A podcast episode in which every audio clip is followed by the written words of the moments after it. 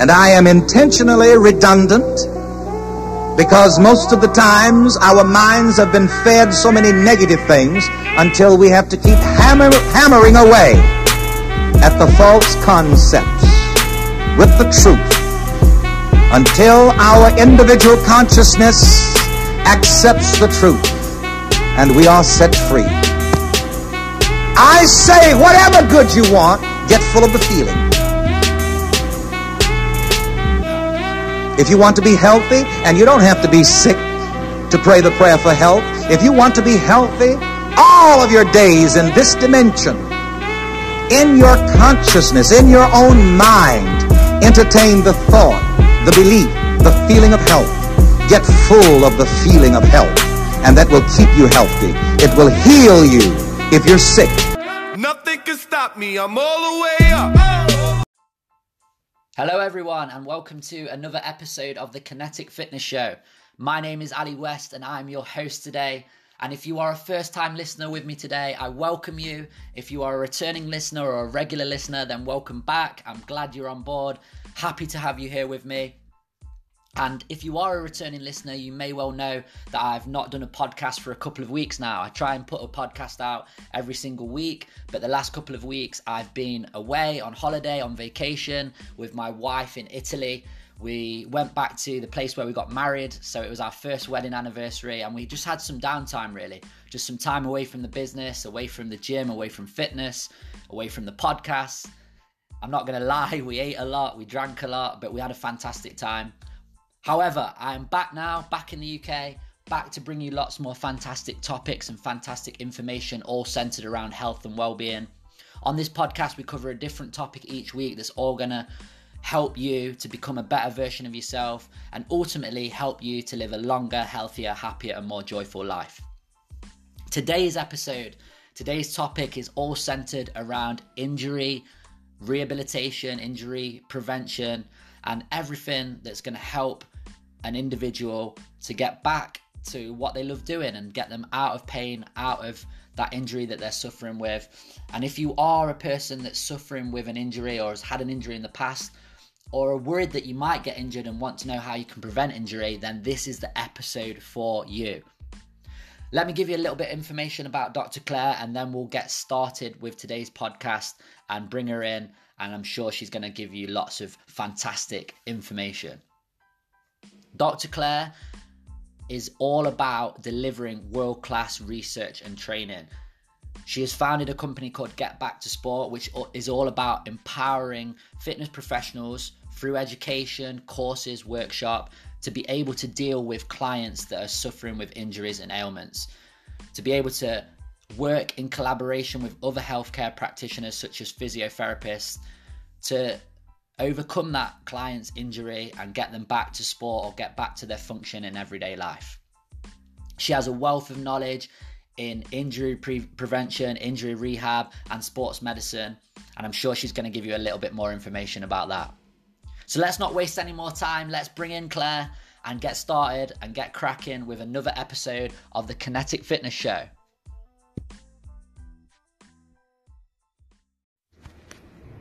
Okay, so I'm here with Dr. Claire Minshull. How are you today, Claire? Oh, very fine, thank you. Scorching day. Another hot day here in the UK. Just a bit, yeah. Going through a little heat wave. For the listeners that aren't in the UK, it's absolutely boiling here at the moment, and we're uh, we're all dying. Something we're not used to, I guess, in this country. Exactly.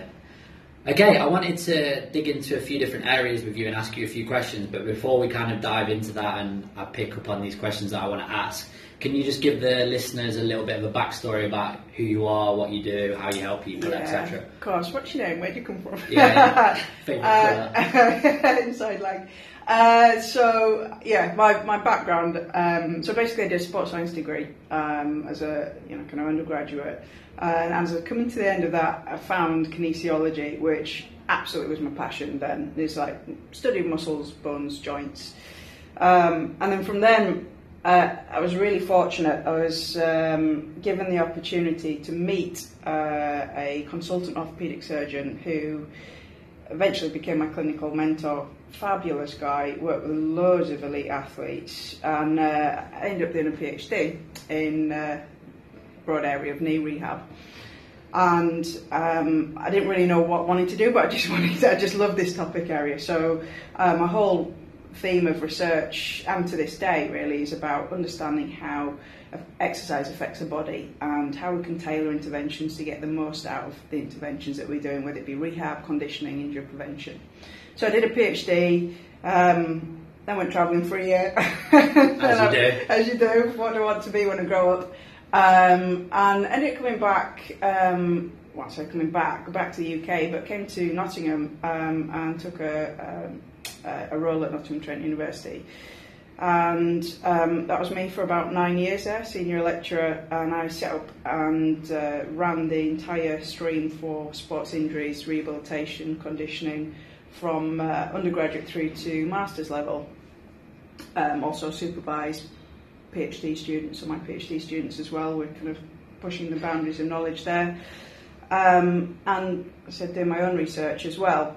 And um, all the while I'm thinking, mm, this is great, but I want to impact people and this, you know, it's great having uh, intellectual knowledge and publishing papers, which is so important, but how do we give that to, you know, put that into practical terms for people? So I was just thinking about this. Uh, I was often offered a job then, which was purely research in Edinburgh. So I led a uh, collaboration between Edinburgh University and Queen Margaret University and the Trauma and Orthopaedic Department of the massive hospital that is the Royal Infirmary of Edinburgh, forging, uh, again, new research into patient care post-operatively and, and pre-operatively if, if, we could get them, and um, which I, you know, enjoy doing. Uh, but also, I was really thinking about how I could kind of step out. So at the end of that two years, I then did step out and set up my own company. So that's Get Back to Sport. And um, I can tell you a little bit more about that really, but uh, effectively, uh, that, that's my background. I'm still research active, and I've managed to kind of carve out this career where I'm doing all the things that I, do, uh, I enjoy. So, doing research and teaching and oh, sharing knowledge with people um, that um, you know can, can learn from the science that we've, we've published and, and really help other people as well in yeah. terms of their, their rehab, their conditioning, their training even. Um, and then we've got a bigger project, hopefully working with the NHS soon. So that's potted history in, in maybe three minutes. Yeah, did well there. I well- usually waffle on for ages on this, so hopefully that was wasn't too long. a massive wealth of things that you've been through and yeah. areas that you've covered. And there's a few that you, you mentioned that I want to pick up, particularly in this podcast. But just before we do that, just tell me a little bit more and tell the listeners a bit more about the Get Back to Sport thing as Yeah. well, so that we get an idea of what that's all about. So that came about because literally throughout the whole of my career, I've been um, asked by people, how do I get back to sport from following injury? Um, and I've, I've ended up doing kind of ad, things ad hoc for people. That would be like putting together a, an end stage rehabilitation program for people that have had ACL reconstruction, um, or you know they've got had an ankle sprain, but they just don't feel ready to get back to sport. And I've, I've been so privileged in that I've, I've worked in and, and in several different areas, some at the same time, but that's within academia, within the NHS, um, and also in private practice. And I can see from this unique perspective that we've got a real gap here um, that's not being filled, which is the management of, of musculoskeletal conditions, which, if you encompass everything, these problems are, you know, 30% of GP consultations are because of musculoskeletal conditions. The, these problems cost something like 8 billion to the, the Wow. UK economy per year. So whilst the NHS is fantastic uh, at life preservation and um, you know kind of surgical interventions um, and you know they're doing their very very best in all that's been thrown at them. Um, and I'm so privileged to work still currently uh, contracted uh, to work within the NHS um, it's just not it's not filling that gap. Yeah, so get back to sport came about because there's a little bit more that needs to be done. So that was just from a sports perspective, but the principle remains the same for uh, people with managing co- conditions such as osteoarthritis of the knee and the hip. We don't need to stop exercising. In fact, we need to exercise to get get better and relieve pain. And it's just how to how to do that. So get back to sport was set up or set that, that company up so that I could practically disseminate that knowledge and have a bigger impact than just me. Yeah. So that's providing it does a does a few things really. Um, it provides or we provide evidence based uh, and innovative training for um, uh, healthcare professionals. So there's like physiotherapists, uh, clinicians, also osteopaths, chiropractors, anybody that works with patients that um, provides their, their CPD in terms of how best can you intervene with a patient in terms of a rehabilitation program. What kind of things do you need to be doing? Uh, what are you know some redundant effort. So there's a whole thing around you know what's three sets of ten do? Yeah, yeah, yeah. Probably nothing after the first session. So how can you really tailor your rehab to make sure that that patient is you know really getting the most or the most bang for their buck? So Yeah. they're the, what the time that they invest, they're just going to reap the, the maximum rewards.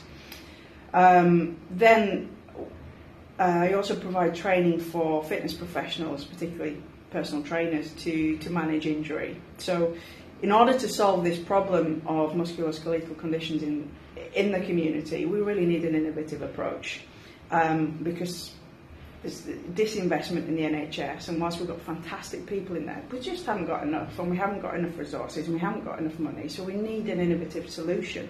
And I see that lying in the fitness industry. So I provide the only certification in injury management that's endorsed by um, the, the industry, which is uh, CIMSPA endorsed, that upskills fitness professionals to be able to manage these problems that present to them on a daily basis. Yeah. So when I give talks to, to PTs and ask how many people uh, are currently seeing a client with an injury, there's a bit of skirmishing around. You know, a third of the people at least put their hands up, and then maybe there's a bit of a grey area because really we shouldn't be seeing people with injuries. Yeah. But it happens. It really it does. So um, that's the, the other element to you know in terms of training and education. Again, it's all evidence based and but practical. What can you really do to, to improve that patient, uh, client in, in that situation, that client's rehabilitation journey safely and effectively? and then the third thing is that we're um, working with the NHS. So the bigger bigger picture is to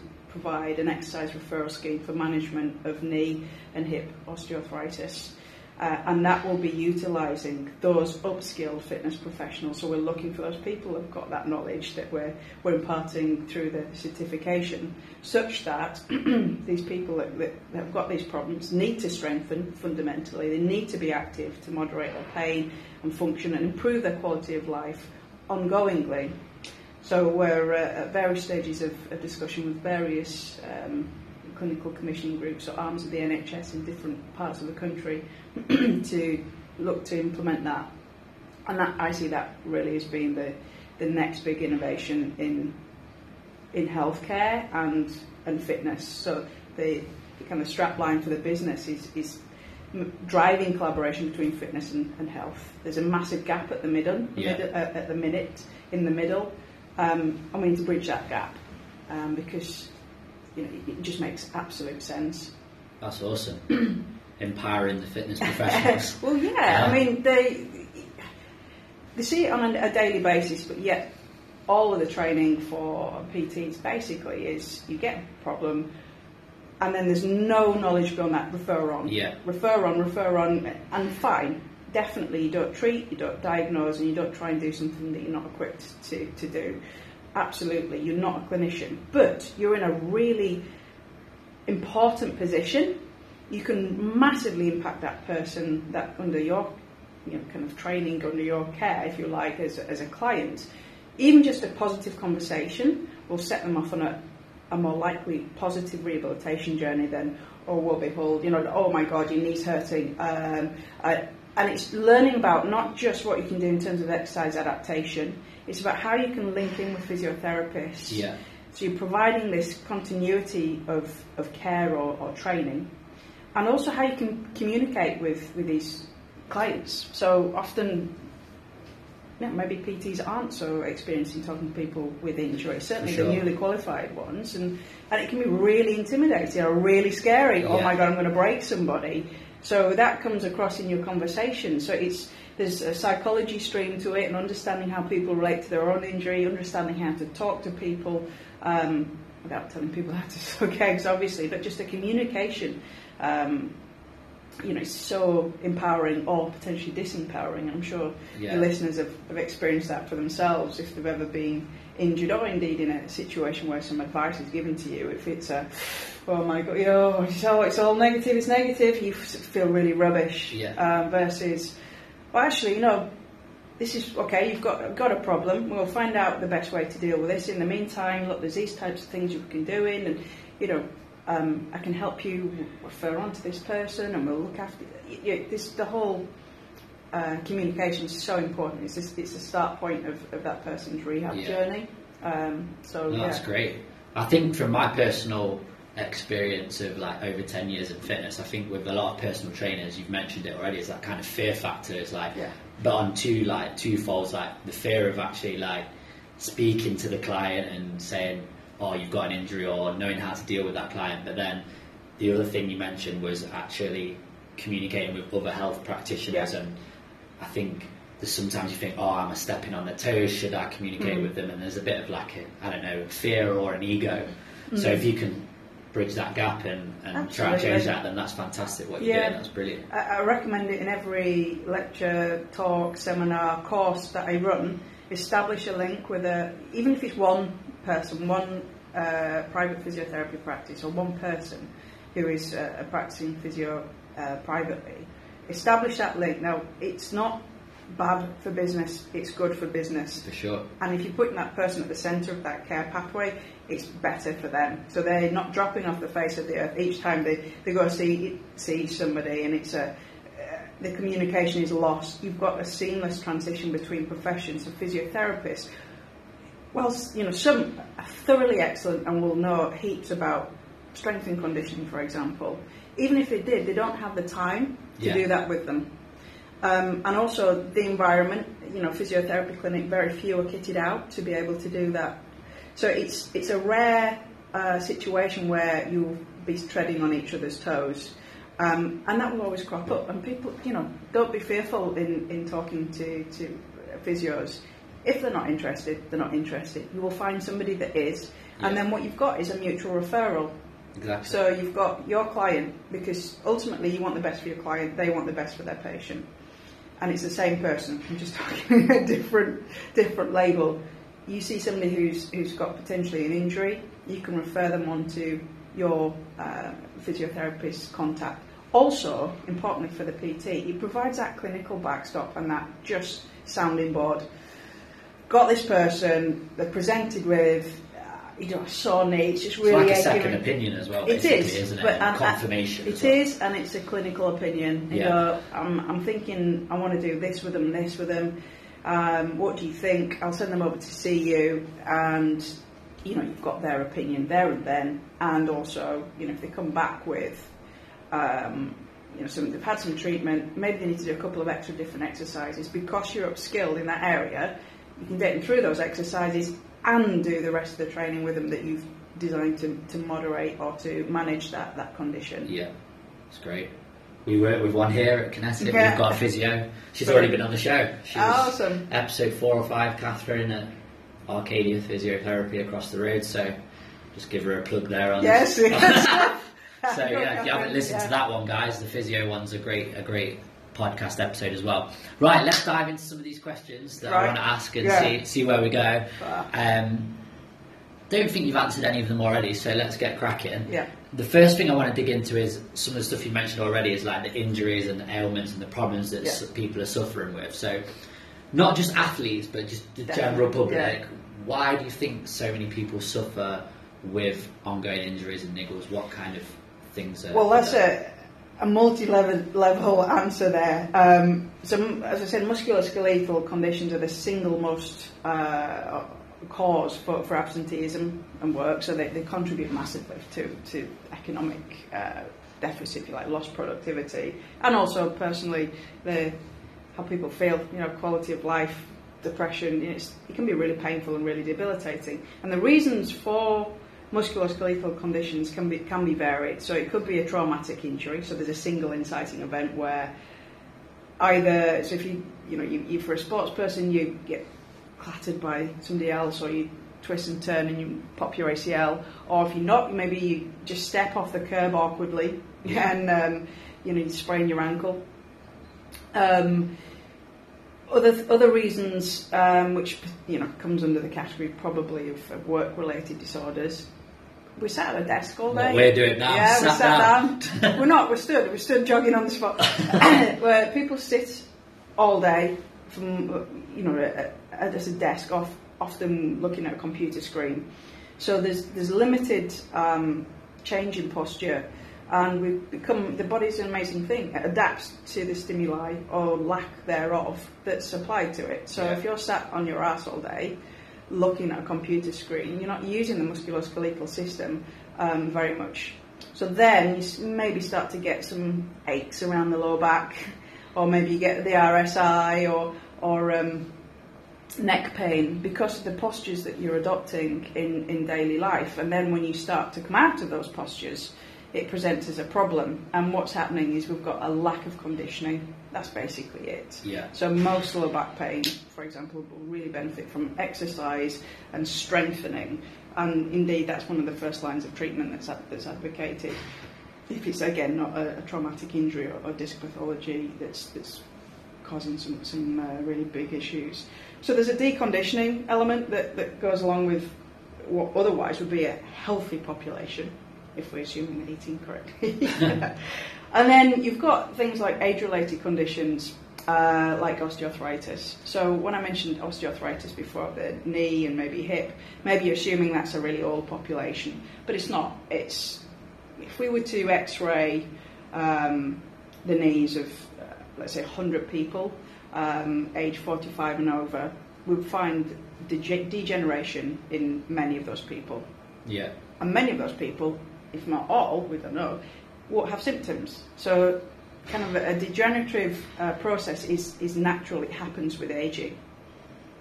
And some people may um, suffer symptoms more quickly than others, and some may not suffer them at all. So, what we do know is imagery, so scanning, x ray, etc., does not correlate with how a person feels in terms of how they report pain. There's no correlation there. So, the reasons for doing imagery is to assist in once you've decided on a, a potential pathway of treatment. so, um, uh, as I said before, in terms of osteoarthritis of the knee, if you've suffered knee injuries before, or if you've had maybe a, a, an ACL rupture, that you've not had a reconstruction there, you've had um, other operations within the knee to take away some of the cartilage, or the, what's actually called Meniscus, meniscus. yeah. That's it, yeah. Um, but we commonly call it cartilage in the in the media um, for some reason. It's probably easier to say. Yeah. then some of these things can mean that you suffer a little bit earlier from osteoarthritic changes, um, and that might be people in the forties.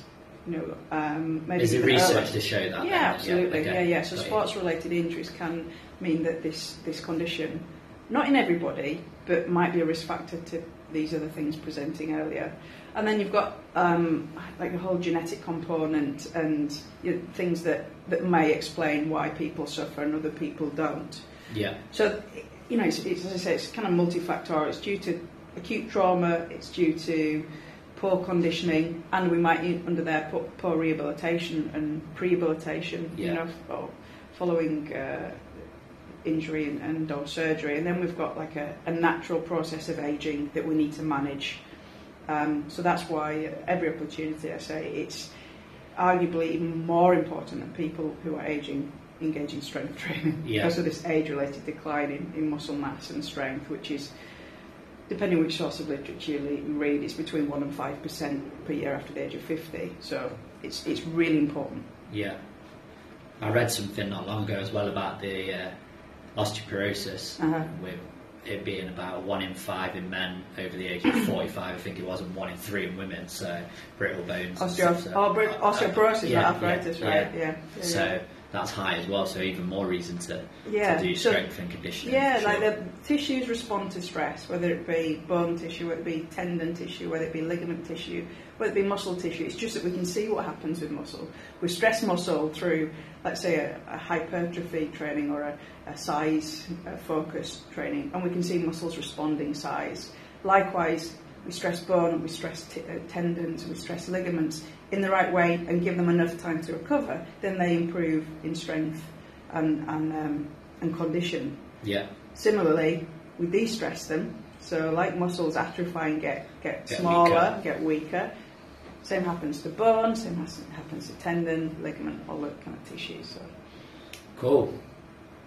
What about the rehab side of things then? So why do you think most people don't rehab properly? Somebody might have had an injury.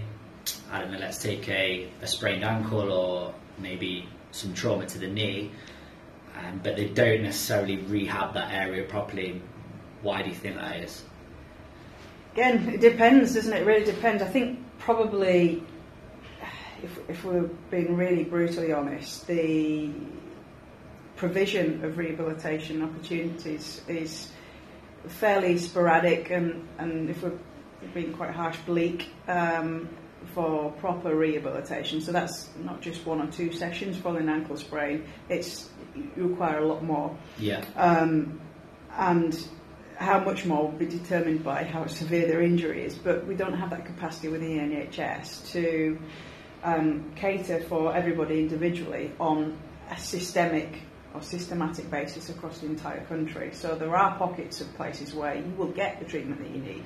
So, for example, where I do my uh, research and all my collaborative clinical links at the uh, orthopaedic hospital in, in Oswestry in Shropshire, fantastic service, fantastic sports surgery, which is, as you, you know, if you assuming that, that we're do, kind of doing all the, the research there, you'd assume that the the, re, uh, the rehabilitation is second to none, and it is. So you'll get the you get what you need there, but it's unfortunately it's not. it's not. the same across the board. It's not. So I think provision is one thing, which again, if you are a fitness professional, just really reflect on this. You are at the forefront here of, of being able to capitalise on a brand new market, but uh, where I come from is let's try and make people better.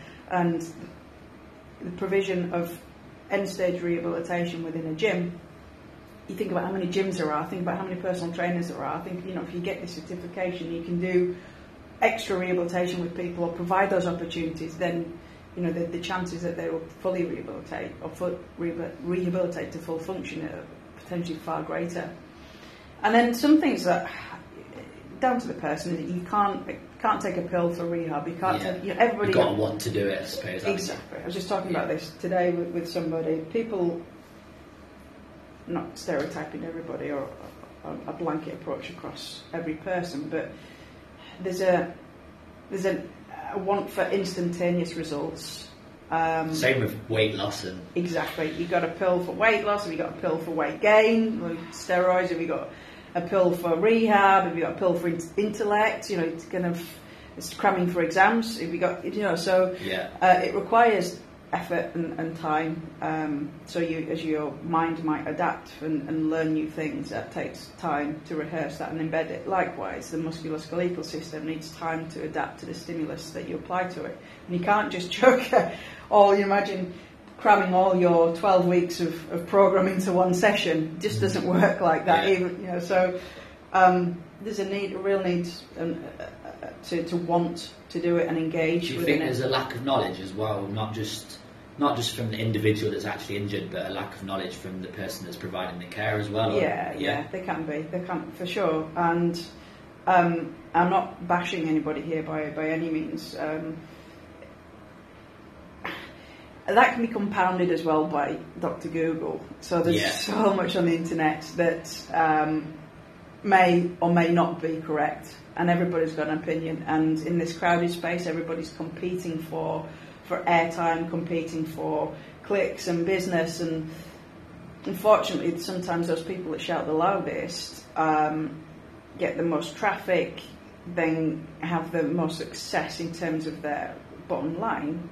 But what they're advocating it doesn't doesn't mean that it's an evidence-based approach. Yeah. So all the while we're pushing the boundaries of knowledge and um, learning more and more about how the musculoskeletal system adapts um, and breaks down. And so, inherent within that, you know, we can't sit on our haunches and assume that we know everything. Once we've learned something, then then we know everything. We need to continue to, to learn, of, of which which I do. You know, I don't, far from it know everything. Yeah. Um, so that you know, I think we need to continue to engage in, in, in learning within these professions.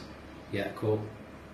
Right, that's a few of the problems then I spoke Yeah. about. Let's talk more about kind of solutions and stuff then. So why did you, with the whole get back to sport thing, why have you particularly like focused on empowering fitness professionals to, to spread your message and to upskill them? What You sound like a preacher. Yeah. Spread my disciples. Yeah, why did you choose them as your disciples? I really did it, and I'd, I'd be I'd be uh, honoured if, if people wanted to uh, kind of study the courses that I've written. Um, the reason why I, I did that was because I can make a bigger impact than just me. Yeah, Um, and whilst I, I love interacting with people and offering one to one or one to group, uh, I do very little of that now. Um, my what I'd really like to leave behind, without sounding big headed, but is a legacy where we've changed the way that we manage musculoskeletal conditions for the better. And time and time again, we've seen that we just can't do it in the way that it's being done right now. And we need a solution that looks that's different. It requires an out of box thinking, if you like.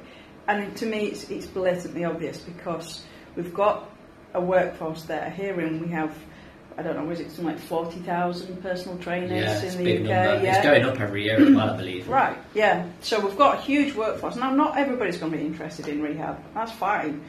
But 40,000 people already, even if we have you know, 10% of those people, that's far more than we're recruiting, you know, in terms of physiotherapists. We need, there's a, a lack of uh, physiotherapists in the NHS, and the number of applications are actually, well, they're coming down. They're not going up ev- every year. so, and, and then obviously that needs funding by the government, doesn't it? Yeah. So, if we look at this innovative approach, for me, it involves a, an existing workforce, not just an existing workforce, but existing facilities. So again, you've got sporadic kind of provision or lack thereof of gym facilities. So resistance equipment, you need resistance to, to develop strength. You can't do body weight stuff Yeah. forever. You just don't get the overload. So there's a sporadic um, provision of that in, in rehabilitation centres and clinics uh, in the NHS and indeed actually in private practice. Um, so it, it just made complete sense to me. And having spoken to many, many personal trainers, it's something that is seen on a daily basis within a gym, and maybe a daily basis with each, you know, with a personal trainer. So why not, if they're asking for that information, provide the information in the right context. So I never say, you know, or infer that you, you're able to diagnose or, or treat. But likewise, I don't believe in holding back that information. You know, in the basic training, what, that's something completely separate. Don't look at that. That doesn't help anybody. Just by telling people or informing people, this is how the body gets injured. This is what happens in terms of remodelling. This is the prognosis for um, an ACL reconstruction. Uh, these are types of populations that will get these different types of injuries. So that, you know, that's making viewers. I think it does. Uh, slightly insulting if you don't give that. You know, if you the, the reason for not giving that information is that people might assume they're there, therefore able to go away and suddenly become a clinician. Um, but nonetheless, information helps, and then give the structure within which you can operate. So that scope of practice. What are the boundaries? Yeah. Um, but importantly, you know, what can you do, what can't you do, and when you, you know, where the limits are. But it doesn't just stop there. Forge those links with those clinicians. So it just made, you know, the, the infrastructure is there. We just need consultancy, education, and training around that. yeah. And a system, I guess. To, The system, which is why we're, we're speaking with the NHS. Yeah. Perfect. Right, let's do a little scenario. Okay. I'm Ali West. I've got, let's say, back. I've had a back problem, maybe some trauma there. Lower back's giving me jerk. I go to the gym to see a personal trainer that's gone through one of your courses, that's been educated through Get Back to Sport. how will that differ from me going to see another trainer, and what kind of results might I expect to get from from that person, from that Okay, trainer? so um, you may or may not have seen a number of, of clinicians. Let's say I have. You have. well, I can give you a, a really good si- situation where there's a, a, is a chap who thought he'd pulled his groin, uh, and he, he was two years within the NHS. Had something like eight X-rays, seen two clinicians, two physiotherapists, um, an osteopath. Uh, basically, just not. He was a former bodybuilder and he couldn't he couldn't walk across the road. Seven weeks of, of functional kind of uh, conditioning. He was he was back he was back doing what he wanted to do. Yet they were going to op- operate on him. wow. so, and the, those these scenarios are probably um, the cherry picking the ones. But effectively, what you'll be doing as that as that client, you'll be seeing somebody who is one able to talk to you and empathise, understand your problem, rather than uh, fear of God. Yeah, oh yeah. no, no, what do I do? And feel comfortable in not knowing what the answer is. You don't have to have the answer. And also, what, as I said, I encourage is that there will be that clinical link somewhere, so you'll have somebody you'll be able to refer them on to, and or check in with, and then then it's all about understanding what that problem is for that person. What are their limitations, and their limitations are likely going to be pain driven. So usually that's why people uh, complain. It's not apart from maybe an ACL injury, which is instability. Um, usually it's Pain. pain, discomfort, Yeah. discomfort. Find out what the job is. You know, maybe maybe it's just the artifact of having a desk-related job, and then they want to suddenly become more active, and then that activity, that overload, that stress, is um, it's incompatible with their current conditioning. So the the personal trainer will find out a little bit more about their background, and then through the techniques that they learn um, in the uh, practical parts of the course, they learn about exercise adaptation and how you can change exercise to um, avoid eliciting people's symptoms. So we know that strength and conditioning of the musculature is important for joint stability. So strength is the foundation upon which everything else is built. Um, so if that low back is lacking in strength and conditioning, probably endurance as well, and probably some power, then it's likely going to require some um, intervention to improve muscle strength, muscle endurance, muscle power, and separately. So you don't do everything all at once because they compete against each other. Yeah. Um, and then in, I, I would, um, so from the client perspective, I would hope that they would feel looked after. So they feel like they've got a progressive plan in place, which might not happen in day one. And it, you know, the first session, it, it's about a process of discovery.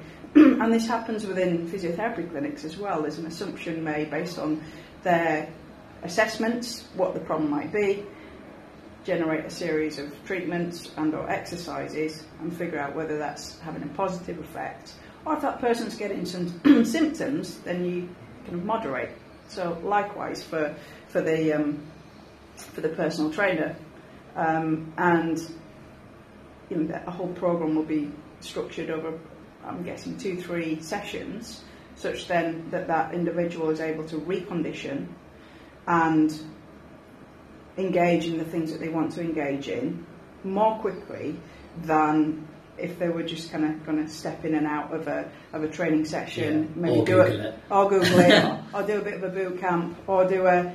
Yeah. It needs to be progressive and it needs to be structured.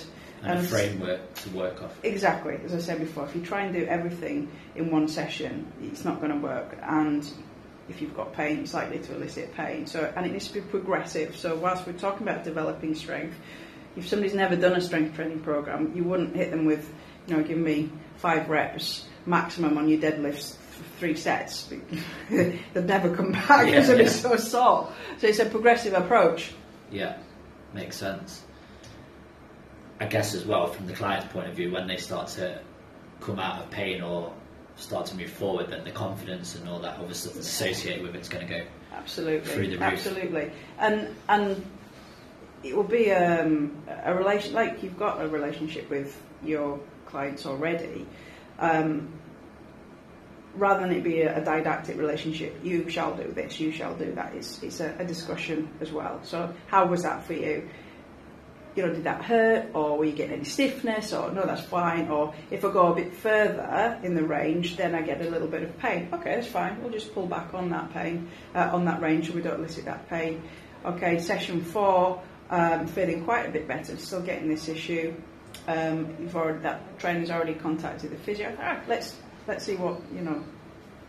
Michael's got to say, um, and go see him for a session and you know, that kind of thing. So it's a progressive approach and, and all bases are, are covered so that that person feels looked after. They feel like they're in a place where, you know, that people know what they're talking about and if they, they're lacking the knowledge, they're not going to make it up. They yeah. kind of source it from somewhere that That's one thing I wanted to point out that you mentioned right at the start of me asking you that question was you said about if you don't know the answer, then it, that's okay. Is yeah. and I think from my experience, I've probably even done it myself right at the start of my career, it's like a lot of trainers try and blag it and pretend like, oh yeah, well, it's definitely your piriformis or your mm. hamstrings or whatever. And it's if you don't know the answer, and you are a fitness professional listening to this, and you don't know the answer, it's okay to say, I don't know. But what you can do is say, I do know someone that might know, and I'll go and ask them and get a second opinion. So that's a good thing to do. Yeah, it's really, and it takes and not confidence. Try and wing it. yeah, I mean, I did it right at the beginning of my career. Tried to wing something that was in a presentation, and I got shot down. Yeah, it'll come back really, to audience it does. Sure. Yeah, and I guess everybody's got that learning experience. So you know, if you don't know, and if you're a um, a client or somebody who trains with a PT, you know, and you're listening to this, it's for me. If your trainer doesn't know and you feel confident in them otherwise, it should be actually, for me, it'd be another sign of that per- confidence in that individual. Yeah. I don't know the, the answer. I'm not going to blag it. I'm not going to try to pull the wool over your eyes. I'll, they will probably be a really good trainer. They're probably going to try find out the answer yeah, for exactly. themselves, They're and they've probably got some really good uh, support network behind them as well. So yeah, n- nobody's got all of the answers. Correct. Um, but as long as that you're doing it within a safe, operating within a safe framework, then um, you know you, kind of work it out. Perfect. Right, let's talk about results and research as well because okay. everything's research based nowadays and it's good to have that behind it as it gives it a bit more clout, doesn't it? well, it's an evidence to, yeah, to what you're doing, yeah. Exactly. Firstly, results. Like using the methods that you teach and that you've used over your career, what personal results you've have you seen yourself? Because I know something that probably the listeners don't know that you had an injury yourself. So yeah. let's maybe talk about that and, let, and what some of the techniques that you've used to to, to rehab. Okay, so yeah, I've, I've sat in all of the uh, the camps from uh, being a academic and a researcher and a athlete. I've also been a patient, so I've got all the perspectives, so I can really understand and empathise what it's what it's like to feel like you're in pain or feel restricted. So I've I've had a um, a couple of things that have been quite substantial. Had an ACL reconstruction. Snap. yeah. I've had one. um, and that's what happens, isn't it? It goes snap. yeah, um, correct. At the time, I was studying my PhD and I was developing a um, a new way of rehabilitating ACL injuries. That uh, irony. Yeah. I've really wanted to. It's usually the other way around, isn't it? You get interested in something when, when it happens to you. Uh, no, I just wanted to feel empathy with my patients. Um, so that was enhancing um, the switch on times of muscles and the development of force of muscles. So strength's really important, but we mustn't forget that, for example, injuries happen really, really quickly. So for an ACL, that happens in less time than it takes to blink an eye. So when you think about that, that's rapid. So we need the ability to switch on muscles very, very quickly and, and in, in anticipation if you're looking at proprioception as well. So my um, rehab was focused on um, how to bring about those changes. And the, the model is applicable to all synovial joints, all joints in, in the body. Um, it's just the way that the, the joints move and the muscles that surround them is way that you just kind of tailor that training. So I was fortunate enough to be able to um, kind of experienced that and put myself through that in collaboration with my um, colleagues then at the at the hospital. So I had the, the best surgery. Um, and I was able then to kind of continue with that with that rehab. So, so personally, I've been in a, a really privileged position, which also informed me wanting to set up get back to sport because most people are really floundering when it comes to uh, what do I do, where do I go, and you're reliant therefore on people that you assume know what they're talking about. Yeah. Um, and again, I'm not bashing anybody here. Many, many people do. But how how do you know? How do you know what's right? How do you know um, that that's going to get you back to what you want to be doing, uh, and if it's indeed possible? So some of the results we say, you know, rehab from an ACL reconstruction. Um, I've had a, a, a, discectomy, so I had a, um, a part of a, a lower uh, lumbar vertebra disc removed and uh, nice. rehabbing from that. Yes, um, so those you know personal results of I've managed to uh, employ what, what I practice what I preach effectively yeah. on me. How long did it take you to get back from your ACL to? Uh, so I was back playing basketball in six months. Wow, yeah. that's really good. Yeah. And then what about the back after that? So the back has been a little bit more tricky uh, because I didn't. a car accident six days after I had my first oh, operation. so, uh, yeah. You can um, help other people with your yeah. injuries, but you're injured so I yourself. so, this is over a long career. uh, I, I can't in, say anything. I've done the same. Well, it's, hazardous, isn't it? I guess playing sports, but I wasn't driving either. Um, so I walked out of hospital actually after the discectomy. That was, that was fine. I walked the same day, and I was, you know, kind of just that was more of a mental battle. You, yeah. you know, you used to being so physically active. This is now, you know, winding back your expectations, which is again the psychology. Well, that's so important. You have to reset your goals. You have to uh, make a progressive plan. Understand, you know, it's not what you've lost; it's what you're achieving. It's yeah. all about the journey. Um, and then, uh, yeah, I was That'll be on my psychology uh, podcast with um, so then, yeah, I was in a car incident um, six days later, which meant that I had to have, I was immobilised in, in a hospital bed for a while and uh, had to have another surgery. So there's quite a lot of scar tissue around, around there. So I stuff, suffer a little bit still from, from stiffness, but I, I of manage it. I still do most things that I want to yeah, do. I train run, hard run, as well. Yeah, I train hard, run. Um, sometimes deadlift, not so much now, but um, yeah, I do all the things I want to do. So. Okay, this next question's a bit probably a bit broad, so we might need to dial it in a little bit. But what does what does like the current research say about rehab and the methods that you're kind of teaching at the moment? what how does it correlate, and what does the research show to helping people with their okay. injuries and their yeah. ailments? So um, I've just written a, a chapter for Elsevier, uh, that their main or their only uh, sports medicine um, textbook, which is going to be published, I think, towards the end of this year. Um, Are you allowed to talk about this? Uh, that's a good question. Yeah, I think so. um, and that's um, really distilling down, I think, probably some, some of the most important factors in, in sports medicine, in, in rehab and in conditioning. Um, and it starts off, and as do most of my courses, it starts off with strength. So, what do we understand strength to be? And, and this isn't cutting edge science, right? It's not cutting edge science, but it.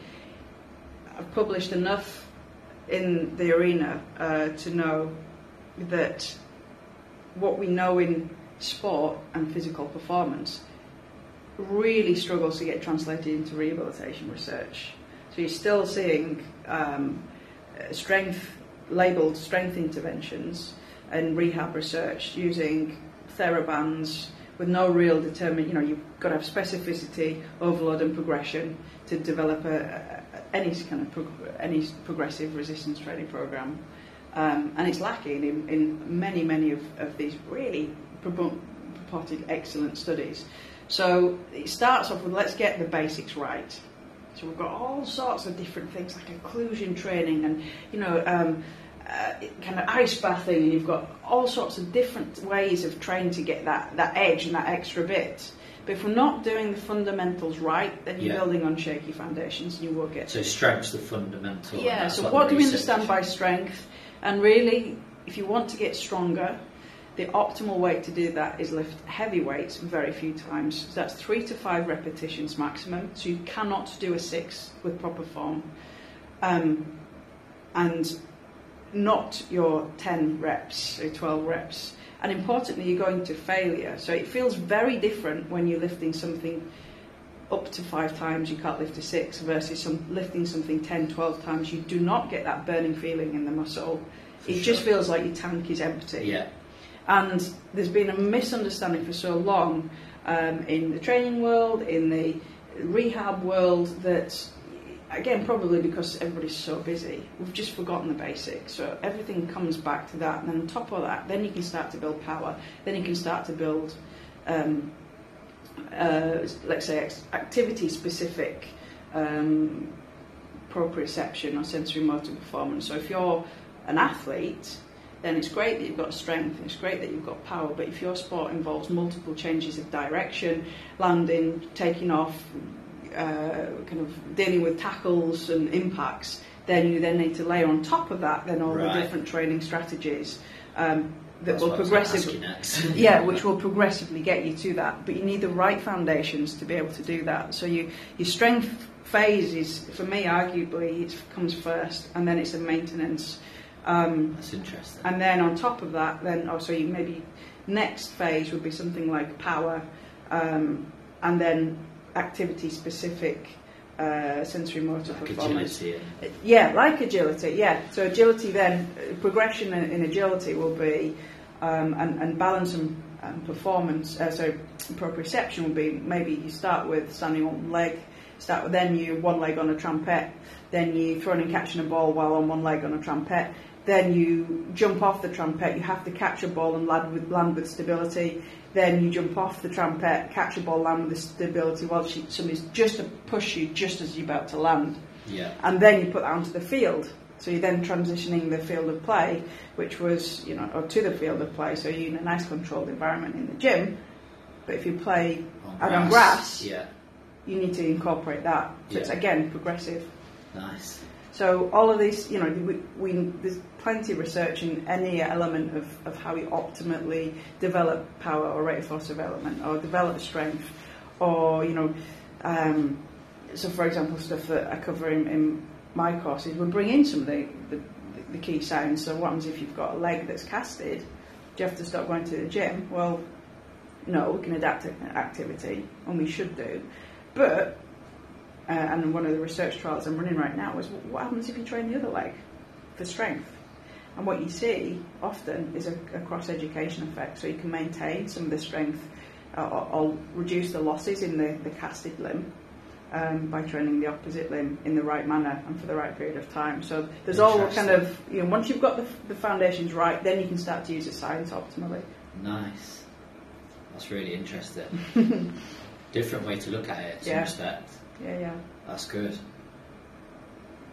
Right, what about. Is there a correlation between the strength that you've talked about, the strength training, and actual injury prevention? Because we spoke most of this podcast about actual rehab, Mm. but does the research show that if you get stronger, you get muscles, joints, bones, etc., stronger, that there's going to be a direct correlation to injury prevention and, not, and not getting injured or So not? that's the elixir, isn't it? That you know, come, how, how can we stop injuries from happening? Yeah. Um, and it depends how they, they occur.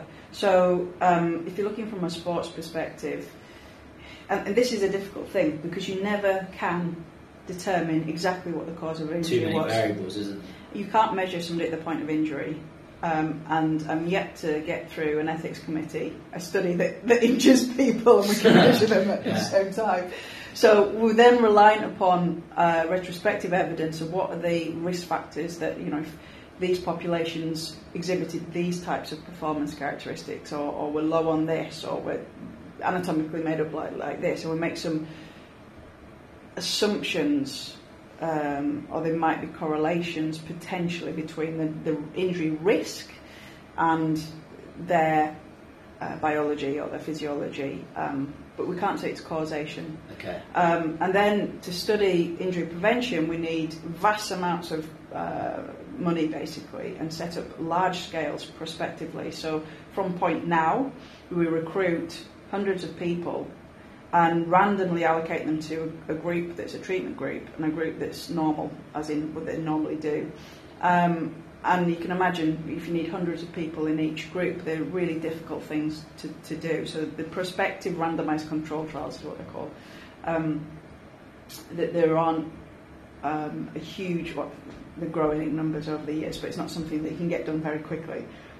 And those within the field of, of sport illustrate that um, warm up type activities that involve rapid changes of direction, um, sensory motor performance, like I said before, the balancing type exercise, um, and um, agility work may have some protective effect against injury incidents in team sports.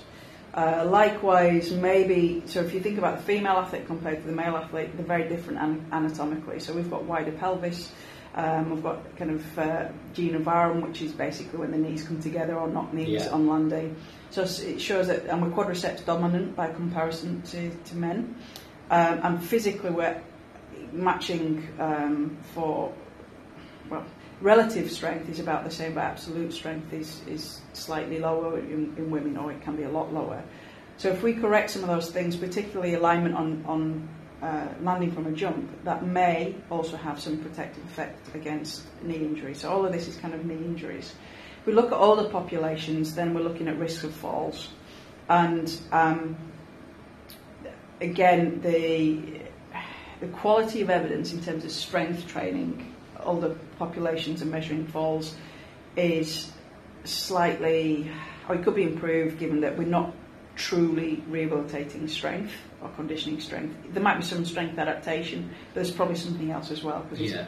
um, although it's getting a lot better.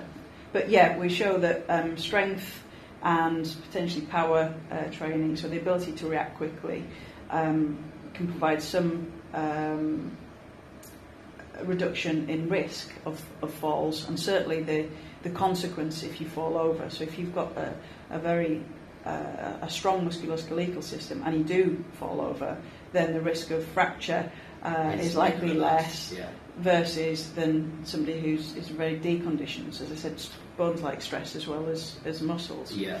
So there's you know some decent uh, evidence to show that these factors are really important um, and potentially causative if, you, if you've got the converse. So if you're weak, if you're slow, if you another thing, vitamin D deficient, um, and the prospective evidence showing that if, we intervene in this way, then the number of injuries in different cohorts uh, is different, so it provides a protective effect. Cool. Deep. Interesting. Interesting. Yeah, I'll, I'll that stop could be it. a whole other. I can do that. topic. Yeah, we can do We'll, we'll get you back for that. Yeah. right, I'm conscious of the time, yeah. so I'm going to start wrapping things up. But let's just go with one or so tips on each of these areas, just to leave the the listeners with some kind of practical stuff they can maybe do straight away. Go for it. If for the guys that are listening that maybe are suffering with injury and they're trying to rehab it, Yeah. so they're post injury. What kind of one to two tips would you give them to do? And I think I might know the answer, but you just go for it. Uh, straight away. Uh, what, what could you tell really difficult thing. So seek seek a, a, a credible opinion. Okay, so uh, these often come from, from word of, of mouth as well. So if you, you, you don't know who to go to, ask a, a friend or a colleague or somebody that's been to a decent sports physio um, or physiotherapist to get a decent a decent opinion. Um, and two, don't train through pain and don't try and train through it. Um, yes, you might have some discomfort when you're rehabilitating, and I use a scale from like zero to 10, 10 being the worst pain ever. If you're training up to like five, six, and it's continuing to get worse, and you know you're feeling worse than th- that night, and it doesn't get better, that's that's a bad sign. Yeah. So there will be some discomfort when you're rehabbing, but that will go. Uh, I always say to my injured clients, if you walk in here, walk out of here better than you did when you walked in, and I've done a, a decent enough job. Awesome. so- That's a great marker. Good litmus Yeah. there. Okay, that's two marker. two things for um, for actual rehab. What about one or two things that people that want to prevent injury can do? So there's people out there may not have suffered with injury, but it might be in the back of their mind. They might have upped their training. They might have started a new sport. They might have been playing sport for ages, and they don't want to get injured. What are maybe one to two things they can do to prevent? Uh, prevent it? okay, really difficult because everything's different. But let's take the example of um, you're going to do an event. So you're up in your training, you, you, you've got something in mind. Make sure you've got a structured approach. So muscle, uh, tendons and ligaments and bones respond at a slower rate than muscles. So while and, and your cardiovascular system. So if you're going, let's say you're doing a marathon, you've never done a marathon before, and you reckon you can cram in your training because cardiovascularly you feel all right, it's likely that your uh, soft tissues won't the, uh, condition at the same same Yeah. rate. So you might get well, an Achilles problem or plantar fasciitis, or you get a bit of compartment syndrome in the lower leg. So make sure you've got plenty of time to present that overload and that stimulus. Um, and importantly, have the rest and recuperation. So the adaptation happens when you stop. so if you're not really stopping for long enough, um, and you're continually stressing the, the, the system, um, so it can't adapt, then that's when you start to pick up these chronic problems. Okay. Um, and what, what was the thing? Another That's thing. it. Another thing to Yeah. again, don't forget resistance training. Yeah. So even if you are a marathon runner, even if you're an endurance athlete, strength is a foundation. There's plenty of research now to uh, uh, back up my words that strength training actually enhances running performance. For sure. So you won't get big and bulky and slow, but you will become more resilient. Yeah, I've done that as a mini experiment as well, actually, just for the listeners out there. I've had clients where I've trained them up for a marathon just doing running and doing just focusing solely on running different methods and different protocols for running and then others where they've just well they've done running and resistance training Yeah. and the ones that have done running and resistance training always get better results always uh, get through the race more effectively and less aches and pains after so I completely There agree with what you what you're saying there you've got to do the resistance training even if West you are running. 2018. That's it, yeah. Good, yeah, publish that one. awesome. That's that's good. Some useful advice there for people. Good. Let's Okay. wrap this up then. Let's. Where can the listeners go to find out more about you and what you do? Sure. Website, so, social media, Yeah, etc. so uh, my website is dead easy. It's getsbacktosport.com. Um, the if you want to follow me on Twitter, that's at Claire underscore Minshull. Um, I'm sure you can I'll put of all pop that. these yeah, down in the notes please do. Um, and there's also a Get Back to Sport um, Facebook page and uh, Instagram as well. So those are all the, the places you can find me. Perfect. Last bit then, I like to finish all of my podcasts with a favourite quote. and this can be one of your own, or it could be Oh, someone else's, or something you live your life by. Just hit us with a favourite quote to finish. You know what? I, I thought about this and I'm, I'm useless. I, I can't really think of any in, in that. I don't really adhere to these for, for motivation. But what I do is keep grafting. And I guess if you really, if you put something on that, then if at first you don't succeed, try try again. Keep grafting. Keep I like the first grafting. one. keep Let's pin it up on the wall. That's it, we're done. That was brilliant. Loved it. Pleasure. It's been really really cool. Yeah. Thanks for Thanks for your time. I know you're very busy, so I appreciate it. And let's do it again soon. Happy to do that. Happy to. Thank you so much. My pleasure. There you have it. That's a wrap on episode 15 of the Kinetik Fitness Show. Thoroughly enjoyed having Dr. Claire with us today. Shared some brilliant information, and I hope you guys enjoyed it that listened in today. As always, if you need any further help, any more guidance, knowledge, education with your health and well-being, do not hesitate to get in touch with us here at Kinetik Fitness or with myself. You can go over to kinetikfitness.co.uk to find out more information about me and us here at Kinetik Fitness. You can follow me on Instagram. My Instagram handle is ali underscore kinetik, and that's kinetik with a K, K I N E T I K. And the Instagram handle for Kinetik is Kinetik, K I All of those notes and those links are in the description of this podcast. So just click on there and you can find all the information you need and all of Claire's contact details as well. And that's it for today. I look forward to speaking to you again next week. If you haven't subscribed, followed, liked us, then please do that and subscribe to notifications so you can get first dibs when an episode is published and you can listen in and support us and support me here at Kinetik Fitness.